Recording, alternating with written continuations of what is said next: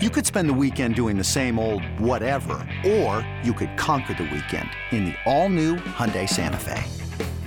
Visit HyundaiUSA.com for more details. Hyundai, there's joy in every journey. Shortstop is awesome this year. Let's talk about it on Fantasy Baseball today in 5. Welcome into FBT in 5. Today is Thursday, February 9th. I am Frank Stampfel, joined by Scott White. And let's start off with a little strategy talk. Scotty, when it comes to shortstop, what are you doing this year?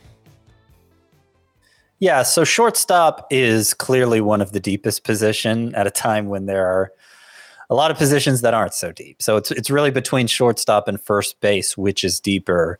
And so if if a position's going to afford me a chance to wait on it this year, I'm going to wait on it. So like Trea Turner, who's in the running for number one overall pick, no chance for me. He's not even in my top five, just because I don't want to invest that pick in a shortstop. Um, likewise, it's it's doubtful I'll draft a a shortstop in round two, three, or even four. Because after that comes this enormous mid tier uh, that for me is like, gosh, I haven't even counted it up. It's it's like eight names deep, ranging from uh, Corey Seager or Oneil Cruz, depending on what scoring format you play, and all the way through Carlos Correa and Willy Adames. And I'm more or less equally happy with them. I might go the extra round for Oneil Cruz or Corey Seager because I think they have untapped upside, Cruz especially. But you know, if if, I wind up with a Xander Bogaerts or, or Carlos Correa or Willy Adames as my starter at shortstop, I don't feel like I'm at a great disadvantage relative to the rest of the league. Now, after that, after that enormous tier is gone, things get very scary very quickly. So if you play in a deeper league, one that uses a middle infield spot like traditional roto, or certainly anything 15 teams or more, then you got to be a little more conscientious about how quickly shortstop's depleting. But 12 team or head to head lineup or, or shallower, you can you can hold off for a long time. Shortstop is loaded too, Scott. If you just look at ADP, there are 13 shortstops going inside the top 100 picks. Even if you take out Bobby Witt Jr., who's likely to be used as a third baseman, or Tommy Edman, who will likely be used as a second baseman, 11 names in the top 100. That is a lot. So uh, just make sure to get one before that drop off. Right around Correa and Jeremy Pena, it starts to fall off a little bit. All things considered, Scott, who is the catcher that you are targeting? Catcher, shortstop that you are targeting most this year? So, in an ideal world, it's Oneil Cruz and Corey Seager for the reason I already mentioned. But realistically, because like I said, I, I if, if, if a position affords me the opportunity to wait, I'm probably going to wait. Realistically, it's it's it's going to be whoever goes last between Carlos Correa and Willy Adames.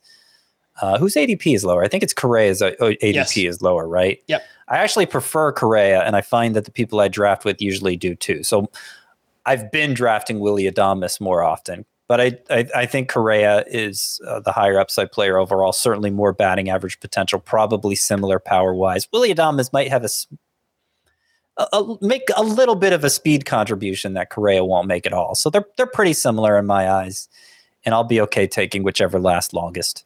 Willy Adames hit uh, 31 home runs, I believe it was last year. There were only 23 hitters with uh, 30 or more home runs last year, and only two at shortstop. Willy Adames was one of them. The other was Corey Seager, who you mentioned, Scott. And I do like Corey Seager. He is the one that I am targeting most. An ADP of 59 last year. 245 batting average was really low, but a career high 33 home runs his first year with Texas. And we have reason to believe with the shift restrictions that the batting average should be much better this year for Corey Seager. His XBA, 283, according to StatCast last season. So looking at a nice little bounce back there for Corey Seager um, and pretty big upside as well. Some busts, a player that you are looking to avoid, Scotty. Who do you have? It's Xander Bogaerts, who feels like a safe pick, I understand, but you, you got to take his decline to 15 home runs last year a little more seriously than it seems like people are because actually going into last year, Bogaerts is somebody I pinpointed who could suffer from uh, the, the the loss of the the juice ball, the expectation that home runs were going to decline across the game because he was a player who was by raw power metrics you know, middling power, not not particularly impressive. And that indeed happened with him slumping to 15 home runs. Worse, 10 of those 15 came at Fenway Park, including eight over the Green Monster and one around Pesky's Pole. So nine of the 10 were the sort of home runs that might not be home runs in, in a lot of parks. And, and San Diego is on the opposite end of the spectrum for right handed hitters in particular. I still think Xander Bogaerts is going to be a safe sort of source of batting average in a deep lineup should have a lot of runs, RBI. Where he falls short in home runs, he'll make up with it in doubles. So in points leagues, I think he's uh, still pretty safe. But from five by five perspective, I think 15 home runs is the more likely outcome than 20 now. And it may actually be closer to like 12. But those counting stats, Scott, could be absolutely ridiculous. The top four of that Padres lineup, assuming everybody is healthy and not suspended, of course, but it could be awesome. If you want to find out why I have Dansby Swanson as a bust, then you can listen to our full length podcast, Fantasy Baseball Today, on Spotify, Apple Podcasts, the Odyssey app, or anywhere else podcasts are found. Thanks for listening to Fantasy Baseball Today in 5, and we'll be back again tomorrow. Bye bye.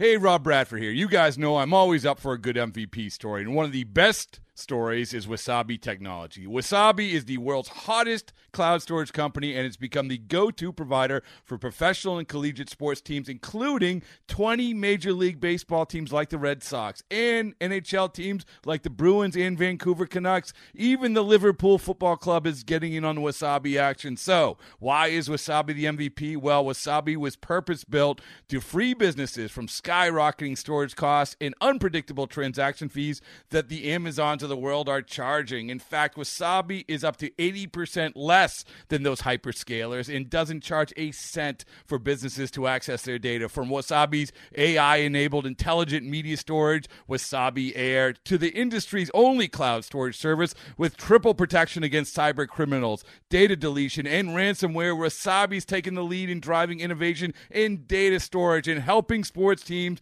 to unleash the power of their data. Wasabi, another Boston based championship team.